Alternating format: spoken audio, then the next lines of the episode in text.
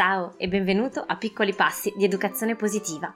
Qui è dove esploriamo come mettere in pratica un'educazione il più possibile consapevole e rispettosa, positiva, nel buon umore. Sono Clio, mamma di due bambini, passato in azienda, oggi consulente genitoriale, fondatrice del Summit per l'Educazione Positiva e creatrice del percorso online per genitori Tempo per Crescere. Sono felice di ritrovarti. Oggi ti invito a considerare nuovi punti di vista su quegli aspetti difficili che facciamo fatica ad accettare dei nostri bambini.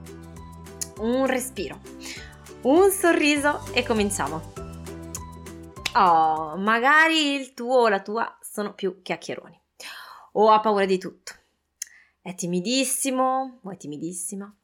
Gli piace avere i suoi spazi, stare da solo, mentre tu sei super socievole avresti sempre 27 nuovi invitati al giorno.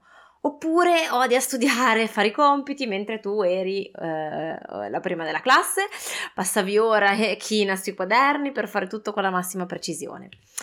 O magari, magari è, come si dice in inglese, ho scoperto questo termine che secondo me funziona molto bene, che è differently wired, che letteralmente significa cablato diversamente, cioè con un cervello che si è sviluppato che funziona in modo diverso dalla media. Un ritardo nel linguaggio, un disturbo dell'apprendimento, una forma di autismo, una qualche forma di handicap, eccetera. Uh, o anche solo un modo di, dire, di ragionare diverso. Vedi, non è un caso che io abbia raggruppato insieme degli esempi eh, così diversi per l'episodio di oggi, al di là della diversità enorme nelle applicazioni pratiche nella vita di tutti i giorni, è per carità, perché è ovvio che ehm, convivere con un bambino timido o disordinato o molto sensibile non è la stessa cosa che eh, vivere con un bambino con una grave forma di handicap, per esempio, cioè sia chiaro. Non lo penso neanche per un istante, così come non voglio sminuire le implicazioni a livello emotivo per i genitori. Trovo però che ci sia un elemento che accomuna tutti questi esempi, che mi sembra molto importante da affrontare perché ti riguarda di sicuro, cioè ci riguarda almeno, tutti almeno una volta nella vita e può avere delle conseguenze anche grandi nella relazione con i nostri figli. Allora, ok, argomento serissimo, vediamo però di metterci un po' di brio. Um, lo spunto mi è venuto proprio da uh, due messaggi che ho ricevuto da due mamme che sono entrambe parte di Tempo per Crescere e quindi prendo spunto dagli approfondimenti che abbiamo potuto fare insieme all'interno del percorso. Ehm, entrambe le mamme, nonostante abbiano imparato no, a applicare diversi strumenti, abbiano acquisito quell'allenamento a guardare sotto la superficie del comportamento dei loro bambini, si ritrovano entrambe ad affrontare questa difficoltà. In un caso la bambina, chiamiamola Sofia per darle un nome un nome insomma, fittizio per mantenere l'anonimato. Sofia è alla scuola materna e fa fatica a parlare. Eh, dovrà fare un percorso specifico, ancora non si sa esattamente da cosa sia causato il problema, perché per fortuna a livello cognitivo è tutto a posto, ma insomma deve iniziare un percorso per recuperare questo ritardo nel linguaggio e dall'altro abbiamo Roberta, più grandina, 7 anni, che è demotivata a scuola, che ha un problema di relazione con l'insegnante e quindi poi ha comportamenti impulsivi, di rabbia, svogliatezza in qualsiasi cosa che sia legata alla scuola. Quindi prendo questi due esempi molto specifici perché li trovo accomunati da una grande difficoltà che queste mamme mi dicono affrontare, che è che con tutto l'amore, con tutta la buona volontà, ogni tanto di fronte alla fatica inevitabile, sospirano quando vedono altri bambini o altre bambine della stessa età che non hanno lo stesso problema. Magari bambini in questo caso che parlano facilmente, o che riescono a esprimere facilmente quello che succede dentro di, di, di, sé, dentro di loro, che non hanno bisogno di sfogarsi con aggressività, che fanno i compiti magari non con entusiasmo, però ecco, senza pensare che tanto è tutto inutile, io non sono capace, io non riuscirò mai. Mamme che lottano e si impegnano per sostenere i loro bambini, mamme e papà naturalmente adesso ho fatto questo esempio, ma eh, riguarda tutti, che a volte si scoraggiano e poi si sentono in colpa quante volte ti è successo di avere questo pensiero di cavolo, ma che razza di amore incondizionato è mai questo se non appena vedo che il mio bambino o la mia bambina sono diversi da come mi aspettavo, inizio a confrontarli con gli altri e a desiderare che siano più facili. E questo è critico perché qui parte poi il loop del sono un cattivo genitore perché non riesco ad amare mio figlio per quello che è. Ed è di questo che vorrei parlarti oggi, di quando, anche solo per un attimo, ti dici, caspiterina, ma perché il figlio della mia amica, quando gli dici buonanotte, si addormenta con un sorriso e io invece mi devo alzare 46 volte perché il mio invece ha bisogno che gli sto appiccicata? Perché suo fratello è accondiscendente e lei invece mi deve fare una filippica di storie e proteste per ogni minima cosa? Perché fare quattro esercizi in croce di compiti si deve trasformare in una delle dodici fatiche di Ercole quando io da bambina da fa- non avevo nessuno che mi aiutava eppure facevo tutto da sola? Questo è un po' il discorso che a volte abbiamo internamente e che poi ci porta spesso e volentieri ad avere poi anche quei rimorsi, quel senso di colpa, dire ma com'è possibile che no no no. Allora, per semplificare al massimo, tadan, direi che abbiamo due fasi in questo, chiamiamolo processo.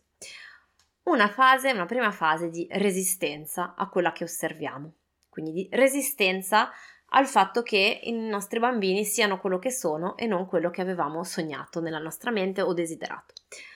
E una fase di colpevolizzazione a questa resistenza, cioè quel discorso interno che ti dice se fossi un buon genitore allora dovrei saper accettare i miei bambini per come sono e amarli sempre comunque incondizionatamente. Sottinteso, siccome non riesco a farlo, eh, allora vuol dire che non sono un buon genitore e lì parte nostra, eh, il nostro discorso interno di, di, di sensi di colpa. In poche parole, abbiamo prima una resistenza nei confronti dei nostri figli e poi una resistenza nei confronti di noi stessi, che fa resistenza al quadrato, che non aiuta né noi né i nostri bambini molto bene. Allora, la prima cosa che mi preme sottolineare è benvenuti, siamo umani. Cioè, presentatemi un solo essere umano che fa sempre tutto giusto alla prima che quindi non ha questi pensieri, che quindi non ha, no, no, non ha, queste, non ha questi momenti di, di, cedimento, che eccelle in tutto, che sia definibile come perfetto secondo un criterio assoluto e mi ricrederò. Però fino ad allora la verità è che questo succede a tutti perché siamo fatti così. Siamo tutti fatti così, siamo esseri umani, quindi per definizione abbiamo questi momenti che non siamo definiti dai nostri pensieri. E la verità è che siamo tutti unici. Anche i gemelli monozigoti che condividono tantissimo si differenziano comunque poi con l'esperienza, hanno un temperamento, pensieri, emozioni separate e quindi nella nostra unicità abbiamo poi dei tratti che si presentano più spesso no? all'interno della, di una stessa società, di una stessa comunità. Ok, quindi otteniamo quello che è la norma, la normalità, ma la normalità è fatta comunque di differenze. Primo punto eh, di cui a volte ci dimentichiamo, ma che mi sembra bene risottolineare. Il secondo punto. In questo tutti essere tutti diversi, sebbene simili, condividiamo un cervello e un organismo che impara facendo, impara ripetendo con l'esperienza un organismo e un cervello pensanti, con pensieri che vanno e che vengono e che vengono sparati a una velocità per cui non riusciamo neanche a portare tutti i nostri pensieri alla nostra attenzione, ok? Non c'è uno che fa tutto sempre perfetto e riesce sempre a fare tutto alla prima, uno che invece è inutile che ci provi tanto sbaglierà, no? Siamo in un percorso, siamo in un processo di apprendimento che dura tutta la vita ed è la scoperta meravigliosa di questo secolo, no? che il cervello continua a cambiare per tutta la vita. Questo è, la, quando sentite parlare, se mai senti parlare di neuroplasticità, è questo, che, che il cervello continua a cambiare sempre che già, cioè, wow, nel senso rispetto a quando si pensava che nasci così e muori così, eh, che quindi se sei eh, disordinato morirai disordinato, che se sei, eh, uh, fai fatica a parlare con le persone morirai che farai fatica a parlare con le persone e così via, questo è un grande cambiamento radicale. Uh, il terzo punto, tin tin tin tin. La, um, la, la relazione con noi adulti di riferimento influenza tantissimo come si svilupperà il bambino e questo lo, lo, sappiamo, no? Ma che cos'è che è importante, che mi stava proprio a, a cuore eh, sottolineare oggi? Troverai, perché, perché troverai sempre qualcuno che è pronto a dirti signora cara, signore caro, lei così danneggia suo figlio, lei sta sbagliando, non è così che si fa, ma è così. E tu allora tornerai quel bambino che eri un tempo, quella bambina che eri un tempo, a cui dicevano vergogna rispondere così a tua madre. Oh, ma ti sembra un compito ben fatto questo? E sentirai di nuovo la vergogna dell'errore, quella vergogna che significa se mostro agli altri che sono così, se mi faccio vedere vulnerabile, se mostro i miei errori, se piango, se urlo, eccetera, eccetera, allora non merito l'inclusione nel gruppo, allora non merito l'amore dei miei genitori, sono sbagliato, nessuno mi vorrà più. E la vergogna è una di quelle robe potentissime, no? Perché come creature sociali, la nostra sopravvivenza, dip- in senso proprio evoluzionistico, dalla notte, da quando eravamo simpatici uomini primitivi, ehm, dipende dal poter restare in gruppo. Se il gruppo ti esclude, se mamma e papà non ti accettano, sei morto. Questo è il, il cablaggio con cui che, che ereditiamo, ok? Ora, e attenzione ancora una volta, la vergogna è utilissima perché ti, fre- ti, frena, ti impedisce dal commettere omicidi, altre robe brutte, però diventa un problema quando invece te la rigiri dentro e contro di te e quindi diventa un freno a fare invece delle cose belle, diventa un freno nell'esprimere le tue emozioni, a, a provare, a metterti in gioco, a intraprendere, no? Perché a questo punto c'è una paura blu di fare errori o di deludere e quindi ciao ciao inclusione. E Pensa per esempio a quando la paura del giudizio altrui ti fa agire d'impulso con i tuoi bambini, magari eh, diventi più critico, più duro di quanto non avresti fatto se fosse stati tranquilli da soli a casa, per esempio, no? Pensa a una delle situazioni classiche in cui eh, magari una figura più, come dire, che rappresenta in quel momento in qualche modo uno, un'autorità o non so, come il medico piuttosto che un insegnante, quando c'è una sorta di, di colloquio, di dialogo in quel senso, in cui percepisci questa, oddio, ho sbagliato, ho fatto un errore e c'è quel senso di vergogna dall'errore, no? E qua mi dice, vabbè, ok, grazie Clio, fino a qui lo sapevo, questi tre punti bellissimi, Ora che me li hai detti posso anche essere d'accordo, però poi nella vita quotidiana come faccio a mettere in pratica? Perché sono comunque lì che mi ritrovo, che ok, tutte queste cose le ho capite, e però poi ehm, quando succede che il mio bambino ha quel comportamento lì che mi manda in crisi, non riesco a evitare di, di, di, sbuffare, di dirmi ma perché deve essere tutto così complicato, ma perché deve essere così e non cos'ha, eh, ed ad agire magari in maniera impulsiva nei suoi confronti per poi ripartire con il loop del sentirsi in colpa, eccetera, eccetera. Allora, per restare molto basic e partire da, da, da proprio dalla pratica, io invito a partire dal tuo dialogo interno. Sai, no? Da come, da come di solito ti rivolgi a te stesso o a te stessa nei tuoi pensieri. Tipo, quando sbagli, cosa ti dici? O quando suona la sveglia, qual è la prima cosa che ti dici dentro la tua testa? O quando ti guardi allo specchio mentre sei lì che magari se ti stai truccando, ti fai la barba in base a, a chi ci sta ascoltando, mentre ti metti il pigiama prima di fiondarti sul letto, cosa stai pensando in quel momento, cosa ti dici. Prova a fare davvero attenzione al linguaggio che usi, sia ad alta voce che nella tua mente.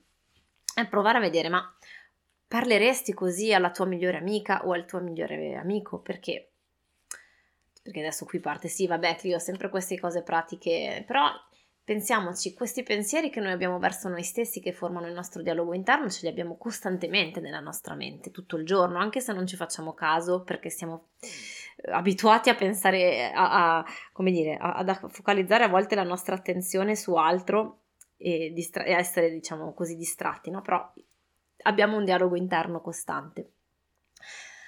E è difficile avere quello sguardo di amore incondizionato dei nostri figli, parlavamo di quello, no? di accettare anche quegli aspetti un po' difficili dei nostri bambini. Che cosa implicano? Implicano uno sguardo di apertura, di comprensione, di, di accettazione dell'altro, no? di, eh, di, non giudizio, di dire ok, ti, ti prendo così come sei, anche se, anche se magari sei diverso da come mi aspettavo, anche se magari sei diverso da me. E questa cosa si coltiva, ok? Cioè si può allenare, tutto, tutto, questo podcast spesso e volentieri arriviamo a questo punto, no? Come fare ad allenare nuovi punti di vista eh, che ci aiutano nella relazione con i nostri bambini e quindi con noi stessi. Però ok, no, ma è difficilissimo coltivare questo sguardo di apertura, amore, tutti buoni pucci pucci, se dentro di noi siamo lì che non facciamo altro che lanciarci improperi, a essere super critici e alla prima volta che sbagliamo siamo lì a, a cospargerci eh, di cenere, a dirci che com'è possibile, hai sbagliato ancora una volta, ma dovresti saperlo, ma non è... Gne, gne, gne, se tutto il giorno nella tua testa volano pensieri no? che ti sminuiscono e ti denigrano, ma che, che, tipo di parole possono venirti in mente quando poi ti succede qualcosa sotto stress? Quando il tuo bimbo eh, fa inevitabilmente una di quelle cose tipiche dei bambini, no? Come rifiutarsi di mettere la giacca e le scarpe quando siete in ritardo la mattina, oppure correre dappertutto urlando mentre tu sei al telefono, una delle cose tipiche. Uh, quando non fai compiti se per te sono importanti, quando si mostra pauroso o timido se tu invece sei super estroverso. Insomma, quando tira fuori quel comportamento o quella caratteristica che tu fai fatica ad accettare. In quel momento lì in cui spesso e volentieri è facile partire eh, con un automatismo, no? con una risposta automatica, come possiamo pensare di riuscire a tirar fuori quell'apertura, quella curiosità, quell'accettazione, quella comprensione se per tutto il giorno nei nostri confronti non abbiamo avuto altro che parole dure? Come possiamo dipingere di giallo se dentro di noi teniamo solo il nero? Uh, questa è un po' l'immagine, l'immagine che, che vorrei darti perché con i colori e con, con l'idea di, di, un qualcosa di concreto è più facile proprio visualizzare e capire. Uh, quindi il primo invito, il primo step è partire da lì, è partire da, dalla relazione che intratteniamo con noi stessi quotidianamente, perché al di là di, del tipo di infanzia che abbiamo avuto, del rapporto con i genitori, del modo con cui siamo stati educati, del modo in cui ci sgridavano, del modo in cui ci, ci dicevano che avevamo sbagliato, eccetera, eccetera. Al di là di tutto questo, adesso che siamo adulti, eh, abbiamo comunque la possibilità di, eh, di aiutarci a migliorare l'oggi, no? Oggi e quindi il domani. Se non ci riusciamo da soli, possiamo certamente farci accompagnare il primo step concreto per coltivare una migliore relazione con, con noi stessi, no? di, di, di, amore incondizionato nei nostri confronti, quindi di accettare anche nostre, le, i nostri limiti in, prim, in primo luogo, eh, è quello di partire da questo dialogo interno che abbiamo, perché questo poi ci permetterà di accettare anche i limiti dei nostri bambini.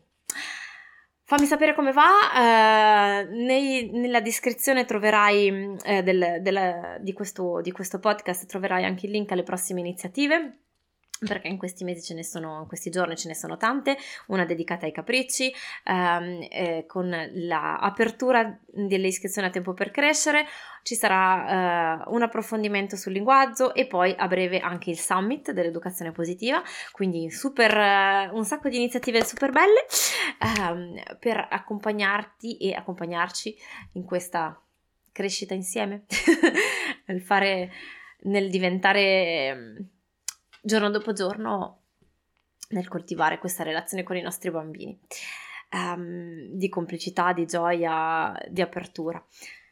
Ti auguro una buona settimana e ci sentiamo la settimana prossima. Non vedo l'ora di leggere i tuoi commenti e, um, e, le tue situazioni. Puoi scrivermi o rispondere in base alla piattaforma di podcast che usi e ti invito a, uh, a mettere un, un 5 stelline al, al podcast se lo trovi utile. Grazie, a presto!